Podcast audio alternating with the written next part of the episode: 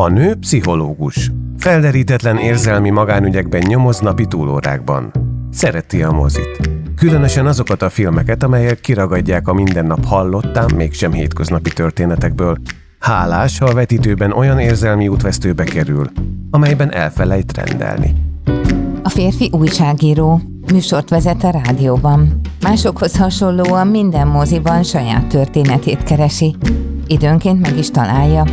Jó viszonyban van a happy enddel, bár határozott különbséget tesz a légből kapott és az égből kapott befejezés között. A férfit és a nőt még Bridget Jones hozta össze élő adásban az évezred elején. Aztán más hősnőket és egyéb hősöket, újabb és újabb filmcímeket vetett fele párbeszéd, amelyeknek csak a műsoridő szabott határt. De mert az akkor megkezdett témát azóta sem tudták lezárni, ebben a podcastban folytatják egymás győzködését. Igazából szerelem? Avagy a szerelmes filmek és az életünk. Tari Annamária és Horváth Gergely beszélgetései.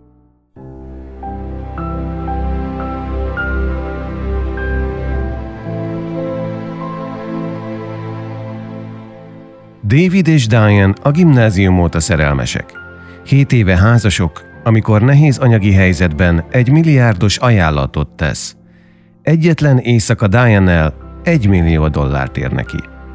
Tisztességtelen ajánlat. Woody Harrelsonnal, Demi Moore-ral és a nehezen visszautasítható Robert Redforddal. De ez az a film, amire egy pszichológus azt mondja, hogy nem lehet érzelmeket venni pénzért.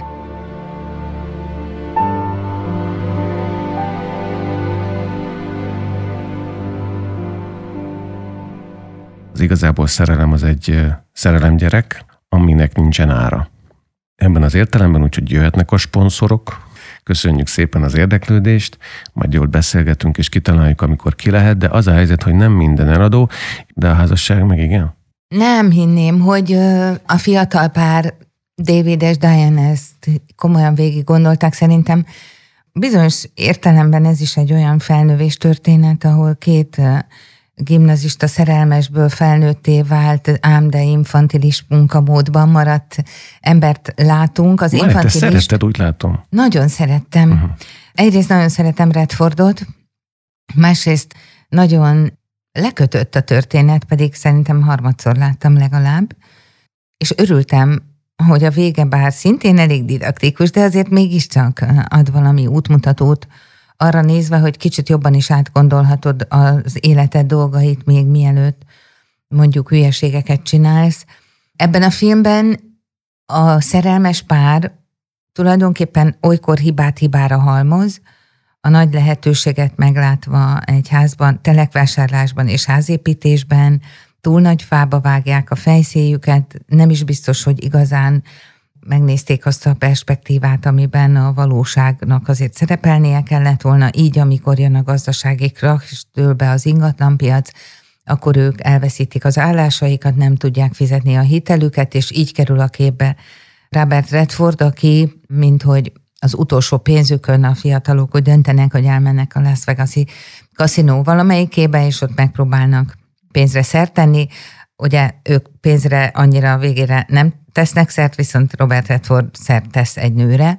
De hogy az infantilis szárra visszatérjek, azon gondolkoztam, amikor az első ilyen csavart szituáció előállt, hogy ugye nyernek, 110-120 ezer dollárra van szükségük, hogy ki jöjjenek a csávából, és nyernek azt hiszem 62 000 vagy 60 000 az első éjszakán, és nem azt csinálják, mint egy felnőtt ember vélhetően, hogy elrohannának a bankba, hogy jó napot kívánok, itt van 64 000 vagy 62 000 dollár, akkor ennyivel csökkentenénk az, és akkor új részletfizetést kérünk, hanem mint egy rendes szerencsejátékos, azt gondolják egy igazi gyermeki vágy teljesítő fantáziával, hogy jó, ezt ma megnyertem, hogyha holnap visszamegyek, akkor most ennek a dupláját nyerem, és akkor minden rendben lesz, és nincs ilyen.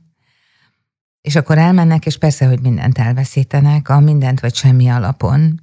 És addigra érkezik meg az a szál Robert Redford képében, aki viszont felfigyel a nőre, és miután nehezen megszerezhető zsákmánynak látszik, nagyon vonzó nőnek, aki nem hullik az ölébe, ott a vad, és felébred a vadászösztön. De sebezhetőnek. Az első pillantással azt látja meg, amikor a boltban a kirakoton túl, már hogy amikor bolton belül a Demi Moore karakter, ugye Diane, csokit tesz el. Igen. Miközben nézi a méregdrága fekete dresszét. Igen. De rögtön oda megy, és azt mondja, hogy megvenném magának a ruhát, amire azt mondja, hogy én nem vagyok eladó. Aztán mégis. Minden eladó, hát aztán, mondja Robert Redford, és tényleg.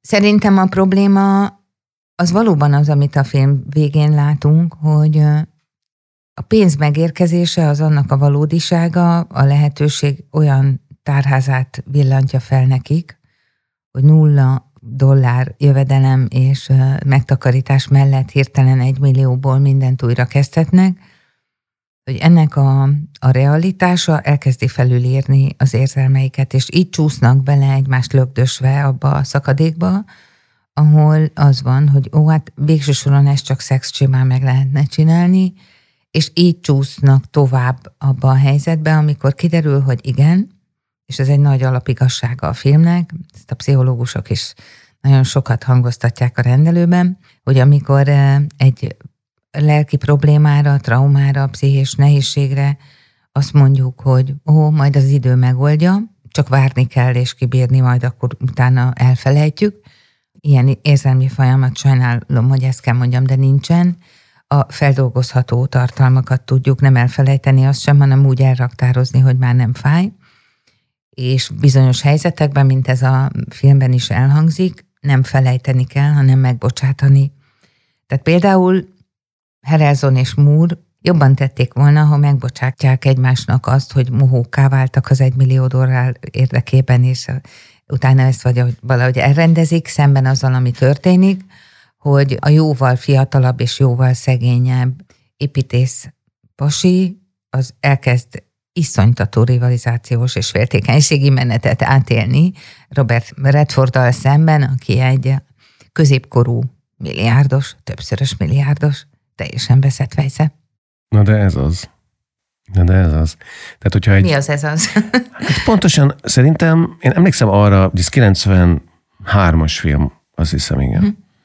És emlékszem arra, amikor bejött Magyarországra, megnéztem, nagyon fogékonyan, kora 20 éveimben, akkor igazából túl azon, hogy miről beszélünk már, hogy itt egyáltalán fölmerül érdemben ez a mérlegelés, azon belül azt valahogy, tudod, én ilyen férfi vonal megélős vagyok. Igen, tudom. De hogy azt a részét éreztem, hogy, vagy én úgy éltem meg, hogy itt ott csúszik meg igazán a dolog, hogy miközben persze foglalkoztatja a kérdés mind a kettőt, de valójában a nőt érdekli a férfi.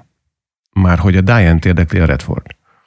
És, erre mondta nemrég egy ismerősöm, hogy ha ezt a filmet úgy forgatják le, nem akarom megbántani, de Danny De Vito játsza a milliárdost, akkor lehet, hogy nem így alakul. Pontosan, de ez a nem mindegy. És ezt végigvezették, ezt a vonalat finoman. Tehát amikor emlékszel, végül is eljut a hajóra. Persze. Akkor olyan nagyon sokat nem kell ellenállnia, vagy nem, pontosabban nem kell, hanem ő nem áll sokat ellent, amikor a Redford kezd fizikálisan közelíteni hozzá, akkor azért nincs ott vonakodás, sőt, tulajdonképpen, és ez az a helyzet, ami nehezen kezelhető a David számára, és innét jut el oda, hogy mi az, amit meg kell bocsájtania neki, a Diane-nek. Mert ugye elengedte, de a David tulajdonképpen csak néhány órára bukott le, mert amint észbe kap, ő rohan vissza a feleségért, hogy mégse, bár már aláírta a szerződést, és nem éri el a helikoptert, a helikopter felszáll a tetőről, és akkor ugye innét kezdődik a dolog, de tulajdonképpen így nézzük, akkor az néhány óra, amíg ő engedett egy kísértésnek, engedte magát belecsúszni egy olyan helyzetbe, amit neki nem kellett volna vállalnia alapvetően, de valamiért mégiscsak így alakult, úgyhogy ez nehéz. Teljesen egyetértek azzal, hogy itt azért a középkorú férfi nagyon erős sármja, szexuális kisugárzása, vonzereje, hatalma, az az elegancia, ahogy a pénzével bánik, az valószínű megérinti Diane-t, de azért emlékezz rá, amikor végül aláírják a szerződést, hogy áll ott a kabátjában, mint egy elveszett kislány, hogy most el kell menni a bácsival. Tehát a vonzerő, én azt gondolom, abban segít, hogy ez ne legyen egy kibírhatatlan vállalás. Tehát ez a másik ilyen, mondhatnánk, hiba, amiben belecsúsznak, hogy nagyon könnyen Demi Moore is azt képviseli, hogy csak a testemet adom oda, az érzelmeimet nem, és simán meg tudom tenni. Végül is nem tudom én, kivel is lefeküdtünk még mielőtt házasok lettünk, és akkor jönnek ugye a gimnazista történetek, amivel puhítják és egyben súlytalanítják azt, amire készülődnek.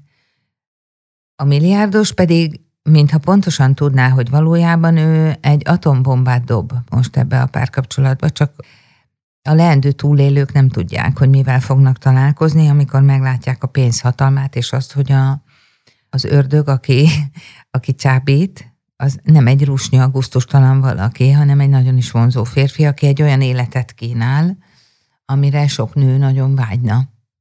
Sőt, szerintem a nők többségének, vagy nagy részének a fantáziájában ez jelenik meg, vagy megjelenik az élet során egyszer. Nem? Kérdezem.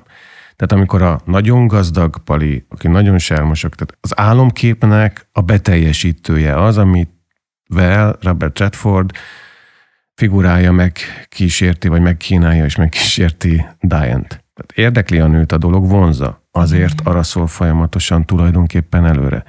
Mert ha azt mondod, hogy amikor ez a szerződéskötési utáni pillanatban ő kislányként áll, és nem tudja, hogy mit tegyen, akkor azt mondom, hogy emlékezz arra, amikor az utolsó közös jelenetükben megjelenik David avval a bemondással, hogy 1 millióval viszi a vízilovakat. Ott már ő nem egy kislány, hanem felnőtt a Redford mellé, társasági viselkedésben, mindenben másban. Tehát ott egy érvényes pár, aki éppen azt várja, hogy a volt férje aláírja a papírokat. Hiszen az érdekes, azt hittem, hogy azt fogod mondani, hogy egy érvényes felnővés, mert David úgy állott és mondja be az 1 millió dollárt, hogy hirtelen Redford kisebbnek tűnik a széken. Na de az a David vonala, abszolút. Ez a David vonala, azt gondolom, igen. Igen, tehát hogy mivel lehet legyőzni ezt a helyzetet így?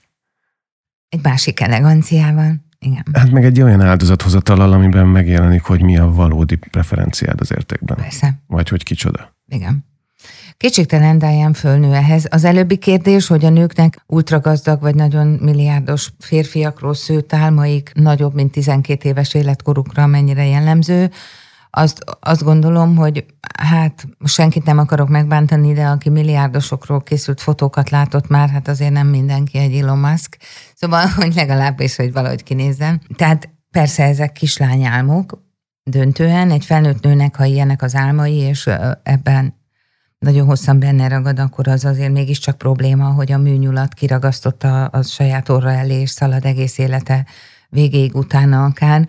De amikor jön egy ilyen helyzet, hogy az életben a prózai valóságod pusztítóan elromlott, és van egy olyan lehetőség, amelyben hirtelen varázsütésre minden jóvá válik, és csak egy pici áldozatot kell ezért hozni, akkor ott ez a potméter, hogy józan vagyok, nem vagyok józan, meg tudom csinálni, nem tudom megcsinálni, ez nagyon elcsúszik.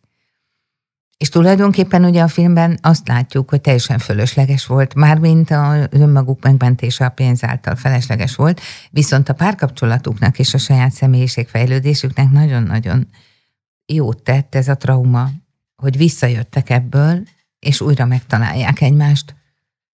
Igen, én nem tudom ezt elrendezni ennyire simán magamban, tehát, és nem is tudtam először sem, és akkor tulajdonképpen nekem van ebben a nő karakterben valami, amiért én nem tudok benne feltétlenül bízni, mert ha belegondolsz, akkor először elmegy azzal a férfival, aki legyőzi, most nagyon sarkítra és rövidítve, legyőzi a férjét egy szituációban, és elmegy vele.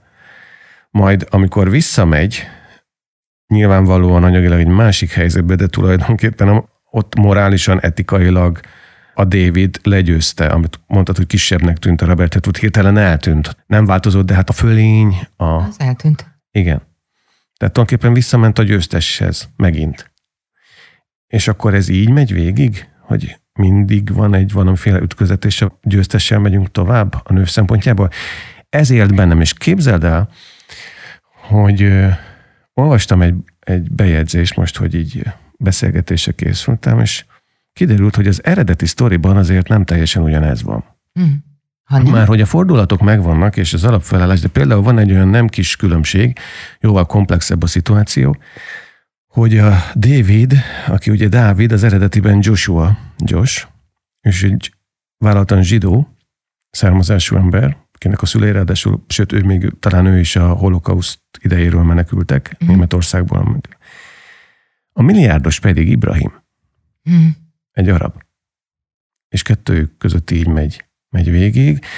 Például az is nagyon nagy változás, hogy azt írja a blogbejegyző, aki elolvasta a film után 20 évvel a regényt, hogy nagyon sikamlós szeretkezési jelenetek vannak, például Ibrahim és a lány kapcsán, akit ott nem Diana-nak hívnak, hanem igen, másnak, de tulajdonképpen ez ebben a szempontból mindegy, Joannak egyébként. Sőt, van egy olyan lebegtetett dolog is, hogy ők fölvette ezt a szeretkezést, és ugye, hogy mi az, ami megmarad, mi az, ami eltűnik egy ilyen helyzetben, amikor meg akarsz bocsájtani, vagy eljussz odáig, az más. És nem is csak ez a fontos, hanem, és itt akarok visszakanyarodni arra, amit az én imént fölvetettem, hogy ott Joan már egy elvált nő, aki szintén egy érettebb házasságból ragadtatik el a srác által. Tehát a srácban lévő bizonytalanság az ugye ebből is táplálkozik, legalábbis a regényben, és ezt így nagyon finoman lebegtetve szerintem meghagyták. És azt kérdezi egyébként a blog bejegyző, hogy éppen azt írta, hogy azért olvasta el a könyvet 20 évvel a film után, mert soha nem értette, hogy miért megy vissza egy nő a Robert Redford után a Woody Harrelsonhoz. Egy ilyen helyzetben. Neki nem volt ennyire egyértelmű ez a morális győzelem, vagy hogy pontosabban, hogy elég lenne ahhoz, hogy azt az életét ott hagyja. És akkor így. Ezeket derítette ki közben. Mert hogy elolvastad. Ez nagyon érdekes, de egyébként azt kell mondanom, hogy lélektanilag azt abszolút lehet érteni amúgy, hogy még a valódi történet ellenében is, hogy miért megy vissza. Az nem az ő élete, az nem az ő története, az nem az ő szerelme. Ez egy... kaland. Kaland, úgy van. Olyan kaland, aminek volt valamilyen vaskos realitásbeli indító mozzanata, ami egyébként soha nem jött volna létre, ha ők nem vesznek bukórepülést az egzisztenciális szakadék mélye felé, és soha nem jött volna létre, hogyha nem a pont abba a pont, ugye abba a kaszinóba mennek, de hogy azért gondolj bele, hogy milyen az arca Demi Moore-nak, amikor hazajön az éjszaka után. Úgy jön be, mint aki teljesítette a küldetést. Potyog a könnye, amikor elkezdenek csókolózni, és David öleli, csókolja, és ha ehhez azt vesszük, amit folyamatosan mond, hogy túl akarok lenni rajta, ne beszéljünk, nem akarok róla beszélni, akkor én azt gondolom, hogy ez a női karakter megpróbálta volna tényleg valahogy zárványként eltenni magában ezt a történetet. Ugye nagyon más zárvány ez, mint a Madison megye hídjai. Ezt akartam mondani, hogy megint gondoltam, egy zárvány. Láttam az arcodon, hogy készülsz erre, de hogy nagyon más persze, de hogy szerintem Demi Moore karakterében, amit látunk, hogy ő hagyná ezt a küldetés szintjén, az ugye onnan is látszik, hogy amikor dühében visszarohan megkeresni ugye a milliárdost, és ráborítani az abroszt, mert megszerezte a telküket, tehát akkor látszik, hogy az egésznek semmi értelme nem volt. Ott az a fajta női düh és agresszió, és egy kicsit gyerekrányos hiszti van, amiből nekem teljesen világossá váltott hirtelen, hogy kicsit olyan, mintha ő nem is tudna felnőtt nőként reflektálni arra, hogy mi történik. Neki milyen hatása van egy másik férfira, mi az, amit megtett, és mi az, amit kéne, hogy megtegyen. Itt is van egy csomó infantilis elem, hogy miért tudja őket kirúgni a bank, miért tud az megtörténni, hogy a milliárdos pont 24 órával azelőtt megveszi ezért. Hogy tudnak ők elcsúszni 3-4 napokat úgy, hogy... Hát mert lejárt a határidő, és később értek oda napokkal. Hát igen. Ezt meg is kapja, mert... szemébe is mondja. Igen. Hogy nem történt semmi különös. Így van. Én akartam jobban. Miért nem tudnak a határidőről? Szóval, hogy ezt mondom. Igen. Hogy van egy kirajzolódó felnőtt élet, amelyhez gyerekes módszerekkel nem bírják tartani magukat. Ezért a felnőtt realitás nagyon sokszor bokárugja őket. Bokárugja a bank, akitől nem lehet várni, hogy szeretni fog, meg azt mondja, hogy jó, bocsánat, elnézést, akkor 24 óra, akkor jó van, akkor izé. Tehát, hogy ugye, hogy nincs, nem ilyen az élet veled. Az élet az úgy viselkedik veled, mintha felnőtt lennél, hogy szabályok, korlátok vannak, meg szerződések, és abban leír dátumok. Na ez a többlete a Robert Redford figurának, amit a Woody Harrelsonnak nincs meg. Tehát tudod, hogy van egy másik férfi, akinek olyan többlete van, amivel nem tudsz versenybe szállni. Tehát olyan tapasztalata az életmenetéről, olyanfajta könyörtelensége, ha úgy hozza, hogy kihasználja a helyzetet, hiszen üzletember, ami nincs meg a másikban, a naivitás áll ebben szemben. Egészen addig, amíg emlékszel, a filmben, amikor elkezd visszafordulni a Woody Harrelson figura, tehát a David figurája egy pozitívban, amikor elkezd tanítani, és egy olyan előadást tart. Igen, az építészet lényegéről egy olyan szemléltetés, egy nagyon jó szöveg, aminek a vége nagyon egyrészt eszmei, másrészt van egy vízió, másrészt kifejezi, hogy ebben az emberben tulajdonképpen milyen távlat van, aki így tud az építészetet megragadni. És ugyanazt mondja egyébként, csak sokkal barátságosabban, mint a Robert Redford figura, hogy mindenki megvehető, mert minden fejlődni akar, tovább akar lépni, mindenki akar valamit. Csak az egyik épít, a másik meg elragad. Tehát ez a kettő így szembeállítható. Csak nagyon érdekes, mert a infantilizmusra akartam mondani, nekem ott jött be ez a szó, de így, hogy infantilizmus, amikor megnyerik a pénzt, és ott a nő, miközben ilyen $10,000 adósságok van, ott fekszenek a pénzben, és szórják el a bankjegyeket a hotelszobában, az ágyban. Hát az olyan idegesítő jelenet volt, hogy nem tudom elmondani. Haj, ne legyél már ilyen szűklátó körül pénznek. A dobozban, a pénztárcában a helyen. Hát már ott sem, mert oda vissza kell adni, nem? Tehát hogy az életük múlik rajta. De úgy, ahogy az előbb elmondtad. Egy dolgot hadd vessek még föl, kérlek, ezzel kapcsolatban, amikor ráborítja, amikor megtudja, hogy a Redford vette meg 24 órával korábban azt a telket, ami az álmok volt, és amire a David épített volna, hogy azért ebben van még egy elem, ma mindenféle női infantizmuson túl. Ők nem gazdasági ellenfél. Nem azért vette meg. Ez valahol ugyanannak az üzenetnek a másik oldala, ami végigtol a Redford, hogy akarlak.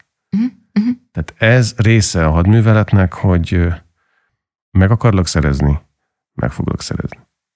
Igen, én nekem egy kicsit rosszabb, hogy ha az $1 millió nem volt elég, akkor egyébként tönkreteszem az álmaitokat még egy lépésben. Inkább megfizettetem, megvámoltatom. Hát, majdnem, hogy részletkérdés az, hogy mekkora agressziót tulajdonítunk neki, mert még mielőtt nagyon megutálnánk őt, ugye az utolsó néhány képkockában meg kénytelenek vagyunk megszeretni, amikor hirtelennyében megalkotja, te voltál a legjobb tulajdonképpen az $1 millió közül, és akkor egy ilyen történettel engedi el Diane-t, aki végül kiszáll az autóból, úgyhogy egyébként tudja, hogy ez egy kitalált történet, és megköszönjük. Ez egy szép elengedés volt egyébként. Ez egy kulturált elengedés, így van. Igazán a dolgunk akkor lesz nehéz, amikor annyira nem lehet utálni Redfordot, és egyáltalán nem lehet senkire úgy haragudni, hogy azt mondhatnánk, hogy na hát. De az kétségtelen, hogy David a fiatal építész életének az alakulásában is azért ott is van egy olyan szál, amire érdemes figyelni, hogy azért senkit nem lehet ösztökélni arra, hogy megérjen gyorsabban, hamarabb, mint ami az ő saját tempója. Tehát emlékezz rá, hogy a nagy építész leszel, és majd a terveidet megveszik, és gazdag leszel, és híres, és nem tudom, ezt Diane mondja. Diane találja Santa Monicában azt a telket. Diane mondja azt, hogy majd hitelt veszünk rá, és valamit csinálunk. Tehát ez Diane terve.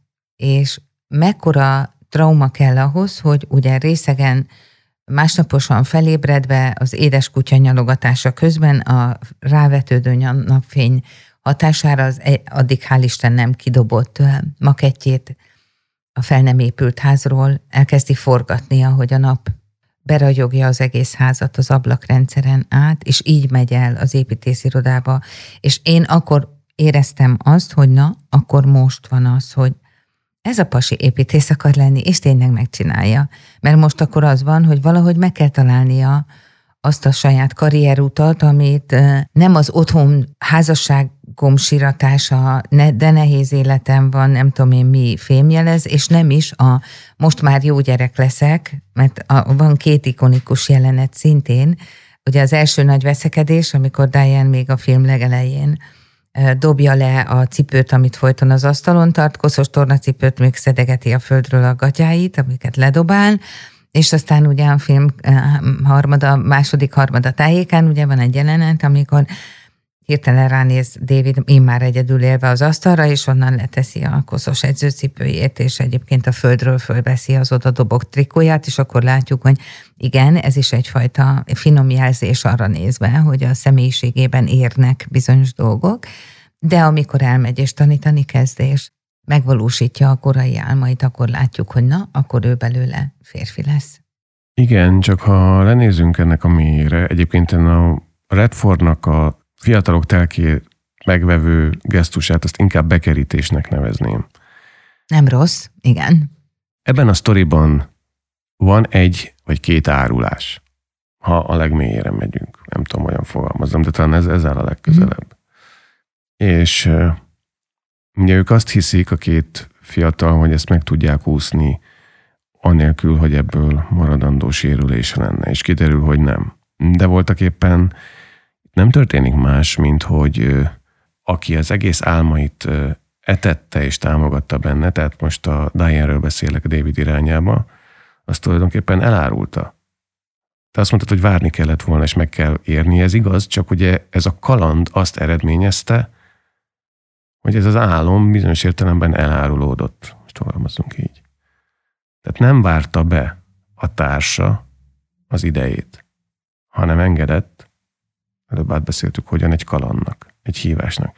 Ebben az értelemben ez így lesz életveszélyes dolog, még azzal együtt, hogy David aztán jól tud ebből kikerülni, vagy pontosabban megerősödve kerül ki ebből. Hát persze van ebben egy ilyen tanulság, ami az életünkre nézve is tanulság, hogy hiába találja ki más, hogy neked milyen tempóban, milyen célok szerint kell élni, hát ha az nem lesz a sajátod, hogyha nem bírod saját érzelmi eszközeiddel kezelni, hát akkor fújhatod az egészet, nem fog menni, kifarolsz, vagy rossz döntéseket hozol. Másképp teszek fel a kérdést, hogyha együtt maradnak, és nem jön Robert Redford, akinek kevés ember tud ellenállni nyilván, ebben a szituációban, akkor ez a probléma így ragad meg közöttük, és egy sérülékeny párkapcsolat lesz, és David nem fog ráébredni arra, hogy valójában az ő szakmai útja micsoda, és ehhez mi kell amúgy a magánélete irányába? Az, hogy mekkora trauma kell egy embernek ahhoz, hogy rátaláljon önmagára, hogy úristen, milyen szirupokat mondok, de szóval egyébként így van, azt azért nagyon nehéz belőni, vagy méretezni. Szerintem egy kicsit ebben az is benne van talán, hogy a fiatal, nagyon fiatal életkorban, tehát gimis életkorban köttetett párkapcsolatoknál az van, hogy bizonyos tragédiákat le kell játszani ahhoz, hogy felnőtté érjenek, mert ha ez nem történik meg, akkor van az, hogy minden második vagy harmadik házasságvállással végződik, mert amikor elkezdenek felnőni, akkor egyszer csak kiderül, hogy így egymásra néznek, hogy hát te ki vagy, már nem is vagy szimpatikus. Tehát ugye ebben az értelemben, ami az ő életük párhuzamosságának a hirtelen felfüggesztődését illeti, ott tulajdonképp mind a két ember egy külön személyiségfejlődési szakasz után újra rátalál a másikra, innen tudhatjuk, hogy egyébként tényleg nagyon szerették egymást. Így, ha most azt mondjuk, hogy ez a film úgy nem film, nincs Robert Redford, nem kell az $1 millió, szépen belefognak hitelből, nem jön rak, nem jön gazdasági csőd, akkor könnyen lehet, hogy ez egy olyan film, kicsit, mint a házassági történet, hogy belegárdulnak a házépítésbe, az örökös hitelfizetésbe, lehet, hogy van már egy gyerekük, még két kutyájuk, és csendes gyűlölködéssel élik az életüket, de viszont lesz egy szép ház. Nem tudom, észrevetted-e, hogy mennyit investál ebbe a kapcsolatba Robert Redford a milliárdos. Tehát, hogy mennyit fizet azért egy éjszakáért. $1 millió. Plusz 5000 a fekete ruha. Jó, egyetértek. Mennyit nyer neki a lány? Hiszen utána... $1 milliót.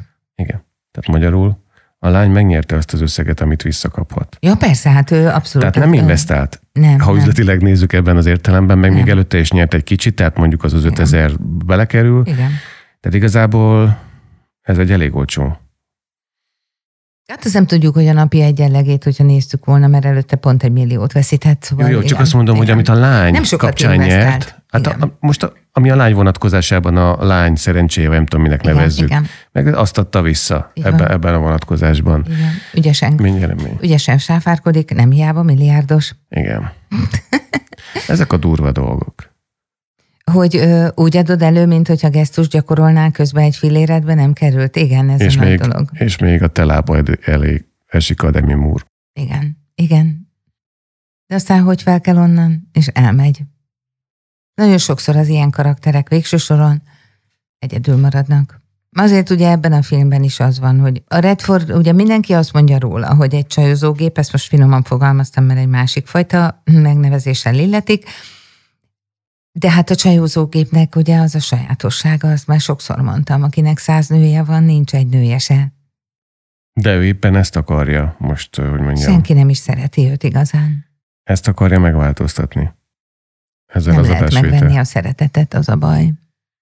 Hát azt az nem. Igazit. Azt nem, de ő fölmutat valami mást, és ennek a másnak a vonzereihez hozzátartozik a saját személyisége, meg a saját képessége, és igazából, ha belegondolsz, akkor nagyon könnyen az történhet, hogy ha Davidben nem áll be a változás, vagy csak később áll be a változás, és nem teszi meg ezt a nagyon markáns jó fordulatot a víziló árverésen. A Védett Állatok Alapítványa árverésén. Amikor kiderül, hogy ő a vízilovakkal van. Igen. akkor ők tovább folytatják az életüket abban a fajta boldogságban, amit ott lesz szemmel látható, hogy összhangban élnek. Már hogy Robert Redford meg Demi Moore. És ez a törés kell ahhoz, hogy abban változás álljon be a nőnél. Hogy hát itt az valami nem oké. Tehát eljön egyszer az ex-férjem, vagy a éppen volt férjem, hozza az aláírandókat úgy, hogy aláírja. Másrészt látom, hogy teljesen megváltozott, és az összt a pénzt, amit kaphatna, azt $1 millió, azt ide adja vissza. Ráadásul még az én szándékaim szerint annak a bizilónak, mert ugye ők meg akarják nyerni ezt a licitálást. Értem az érvelést, de a film legutolsó mondata, amikor a sofőr megkérdezi, hogy hát mire volt ez jó, akkor Robert Redford azt válaszolja, hogy egyetlen egyszer sem mosolygott rám soha úgy, mint ő rá.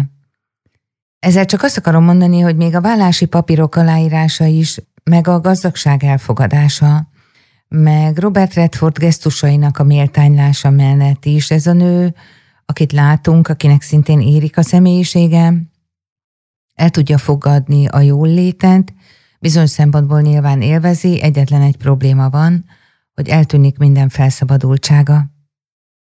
Amit látunk, hogy viháncol együtt Daviddel, az nyilván nem attól van, hogy korcsoportjához tartozó pasival van együtt, és nem egy 20 évvel idősebbel, hanem a 20 évvel idősebb, meg a pénz hatalma, meg az akkor már vele járó konvenciók, meg a hatalmas ház, meg a szép szőnyeg, meg a nem tudom én milyen kutya. Hát a kutyába is mennyire szépen ábrázolódik. Hát ott van az édes fehér színű labrador, ami ugye az ő kutyájuk, és utána ugye a nem tudom milyen kutyát szeretnél, vettem egy kicsit meg egy nagyot, és akkor van egy csoki barna labrador, meg egy kis naucer. Hát a cuki mind a kettő, de hát hogy nem az a játékos felmutatása a kapcsolatnak. Szóval csak azt akarom mondani, hogy Demi Moore ott találja magát egy jóval fegyelmezettebb életben, ahol fegyelmezetten kezd viselkedni, és nyilván valahogyan a maga módján szereti ezt a milliárdost.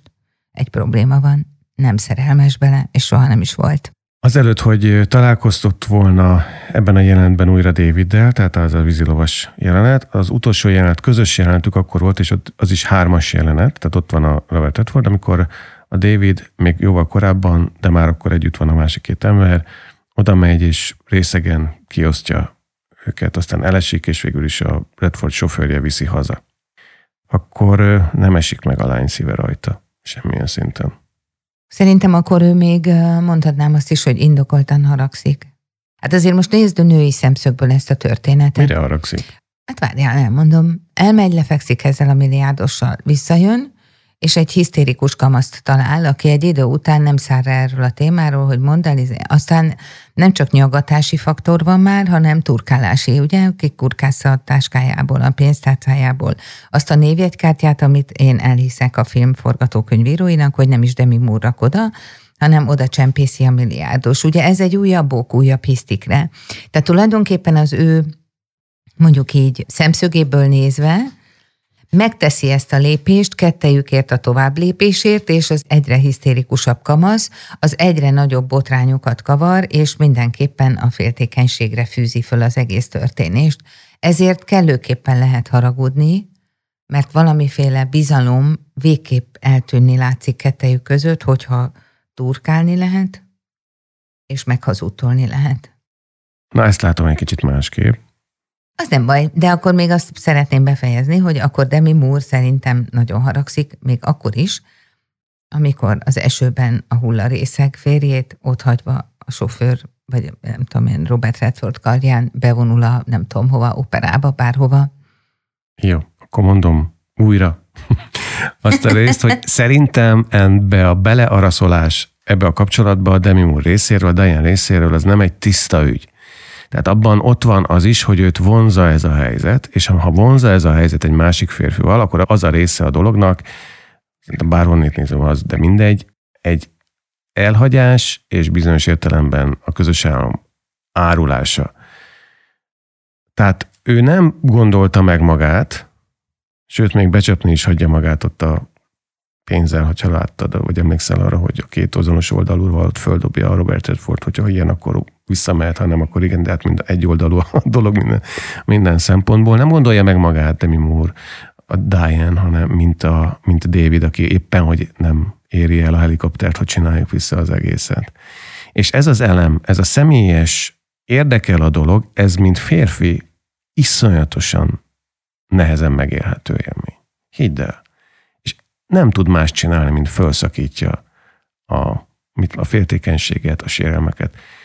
Hiszen ott jön ez, amikor azt érzi egy ilyen helyzetben az ember, amit beszéltünk, hogy milyen ez a két férfi egymás között az indulás pillanatában, hogy hát jobb, mint a másik. Tehát amit, hogyha felad, tehát nem tud mit csinálni. Vagy nyilván azért forszírozza, hogy mondd el, hogy nem is, mit mondod, hogy jó volt-e, ugye ezt kérdezi a végén. Vagy ott a vita végén, amikor kérdezi, hogy jó volt, igen. Ugye ezt ki kell mondani. Hogy akkor az élmény a nőben valóban milyen volt. Ha rossz volt, és ha Danny De Vito, már bocsánatot kérünk Danny De Vitotól, hogy nyisztől ilyen helyzetbe hozzuk, mert a szívútjaiban is őt említettem. Úgyhogy bocsánatot kérünk Danny De Vito. Igen. Ő is nagyon sármos férfi, maga mondja. Igen.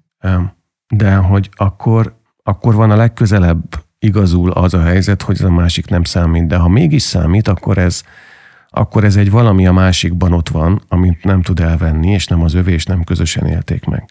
Na, akkor kezdjük a legelején. Ettől ezt nem egy egyszerű ügy feldolgozni. A Diane is hazudik neki utána. Pont ebben a folyamatban, amit mondasz. Uh-huh. Mert kiderült, hogy a Robert Redford hívja. Csak nem hívta vissza. Uh-huh. De igen, arról nem tudott a David, igen, és ez a bizonytalanságot igen. Ugye szülte. Tehát volt mire föl nem persze, teljesen hinni persze. A lánynak is. Nyilván férfi szemmel is nagyon más ez a film, de azért női szemmel is ugye lehetett volna az, hogy amikor Redford odaszól, hogy kölcsönkérhetem a feleségét, és ott mellette a rulettaszt, vagy nem tudom milyen asztal mellett, ugye áll egy fazon, és azt mondja, hogy soha nem látja viszont. Tudod, ki volt az a fazon? Nem. A Billy Bob Thornton. És tényleg remek mondat volt. Ott az egy olyan mondat, ami egy férfi szájából hangzik el, mert idősebb, ugye, mint Woody Harrelson figurája. Ott azt lehetett volna mondani, hogy gyere szívem, sutty, és már ki is mennek a kaszinóból. Ehelyett csillogó szemmel kell, végső soron azt mondja, hát jó móka lesz, menj oda nyugodtan. Első pont. Második pont, amikor az van, hogy megnyeri az 1 milliót, és akkor fogadják el a szobát, a lakosztályt, a fölmelezé. Második pont, azt lehetne mondani, hogy gyere szívem, menjünk haza. Nem mondja. Harmadik pont, amikor biliárdoznak, hogy mit lehet megvenni pénzért, meg mit nem. És ott ugye már nagyon kemény mondatok hangoznak el. Még mindig azt lehetne mondani, hogy gyere szívem, menjünk haza, és a szerződés aláírása előtt is azt lehetne mondani, hogy gyere szívem, menjünk haza, ha ő beáll abba a férfi szerepbe, amelyik kicsit később vonzóvá válik Diane-nek, aki megoldja a helyzeteket. Lehetett volna, hogy ez megtörténjen, de nem tud, csak évek múlva lesz majd David olyan érett állapotban, hogy egy ilyen helyzetet nem is enged kibontakozni. Tehát pont ez a baj, hogy két gyerek áll szemben egy érett férfi tulajdonképpen vágyteljesítő ajánlatával, hogy én ezt szeretném, nektek meg pénz kell, akkor oké? És akkor egy ilyen kamaszos hével azt lehet mondani, jó, hát nem oké, de oké, jó, hát akkor oké. Így csúsznak bele ebbe az egészbe. Így van az ágybeli jelenet, amit csináljunk az ajánlattal. Hogy ha akarod, megtenném, nem, én nem akarom. Nem akarod, nem. Jó, hát akkor nem. Vagy igen? Vagy ugye, tolják egymásra a felelősséget, hogy valaki mondja ki, hogy akkor meg kell tenni ezt, vagy nem kell megtenni, és végső soron a nő mondja ki, hogy oké, megteszem, nem lesz ez semmi. Szívesen megteszem, érted, ezt mondja. Hát pontosan. Ő veti föl. Igen. És akkor ez a 100% true ebben a szituációban? Ez az a mód, ahogy képesek egy ilyen feszültségű helyzetet kezelni. Ez a mód. Igen, csak ezt mondom, hogy ez a különbség a kettő között, hogy a srác valóban belecsúszik ebbe, és neki korábban az említett 4 helyen már el kellett volna varnia ezt. De ő aztán, amikor ez realizálódik és megtörténik, és tényleg elviszi a férfi a nőt egy napra, vagy egy éjszakára, akkor leesik neki, utána rohan, éppen nem éri el, de megvan. Diane-ben ugyanez a menekülés kényszer nincs. Érted?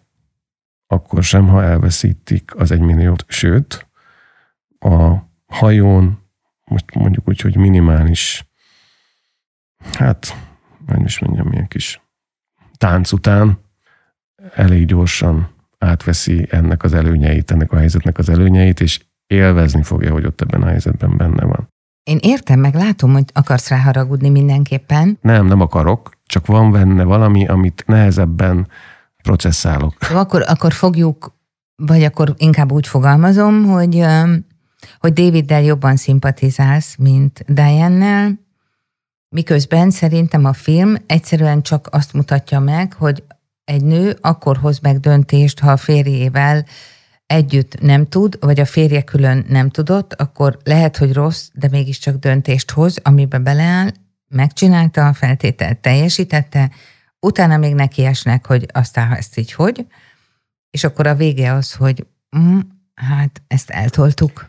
Én értem, hogy a döntésképtelen férfi helyett döntőnő is megjelenik ebben a helyzetben.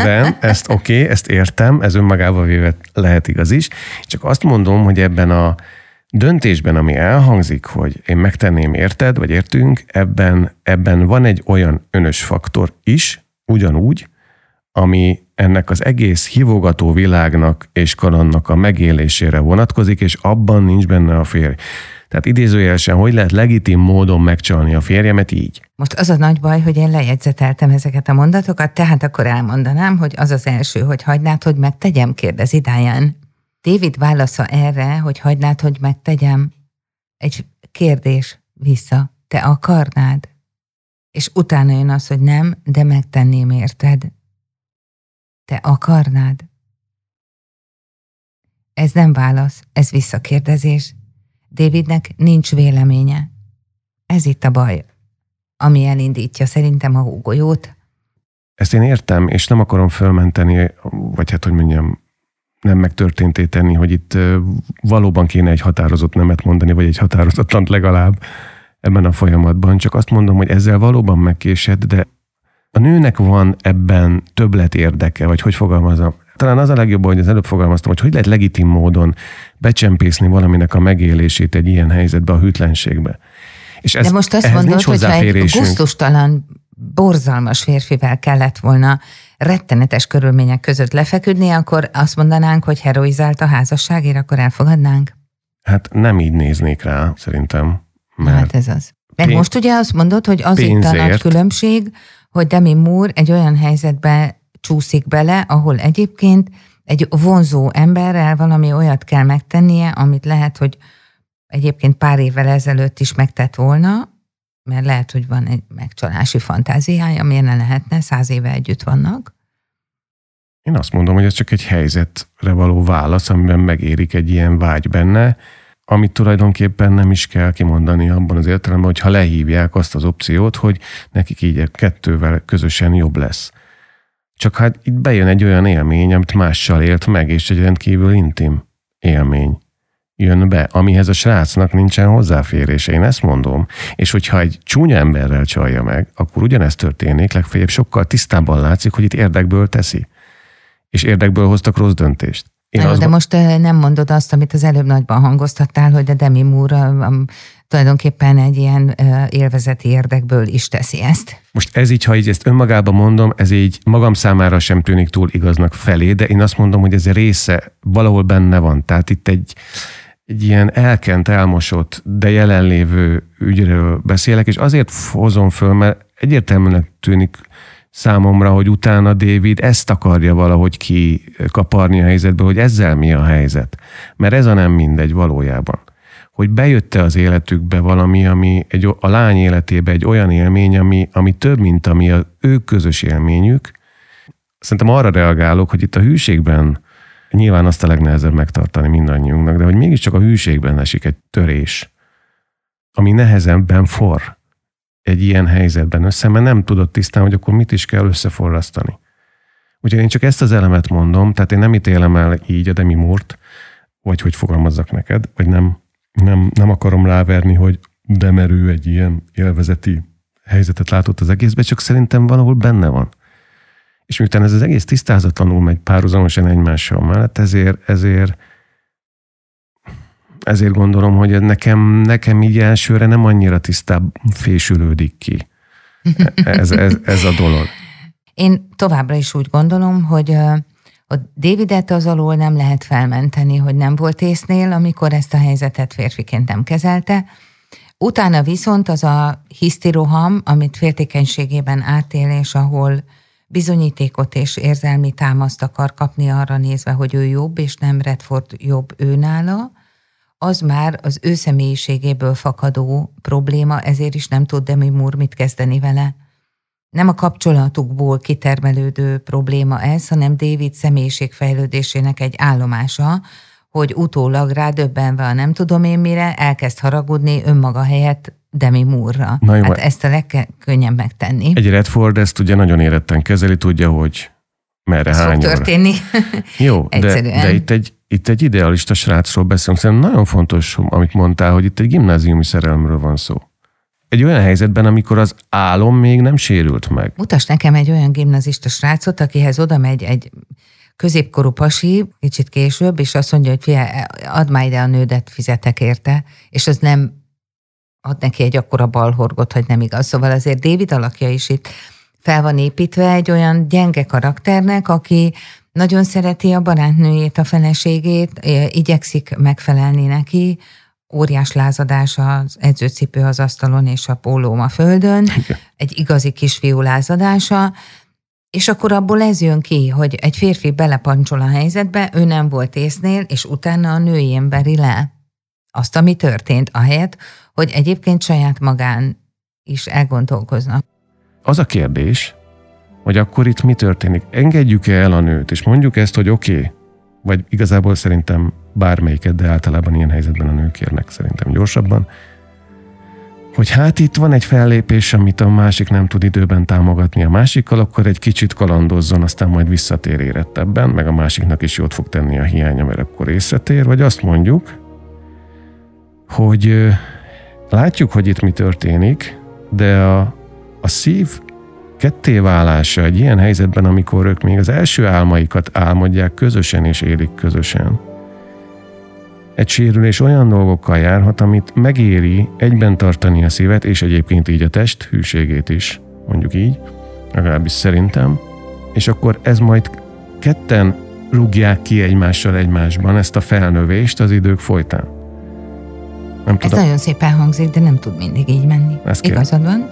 De nem tud így menni. Egyszerűen az élet ennél lazább, szeszélyesebb és jóval több olyan szituációt hoz, amikor két ember élete hajtókanyarokkal elválhat egymástól, és aztán újra vissza, ha szerencséjük van.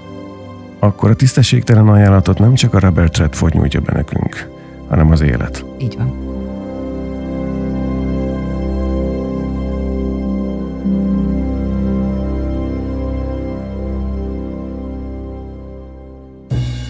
Kedves barátaink, köszönjük szépen a kitüntető figyelmeteket. Az Igazából Szerelem podcast sorozat első és ez a jelenlegi második sorozata, amelynek hívószava tehát a kaland, megtalálható a Kultúr Fitness különféle podcast felületein, és ide írjatok nyugodtan, várjuk, hogy milyen észrevételeitek vannak, közben dolgozunk az új terven, úgyhogy filmötleteket is várunk szeretettel. Köszönjük a figyelmet! Köszönjük bizony!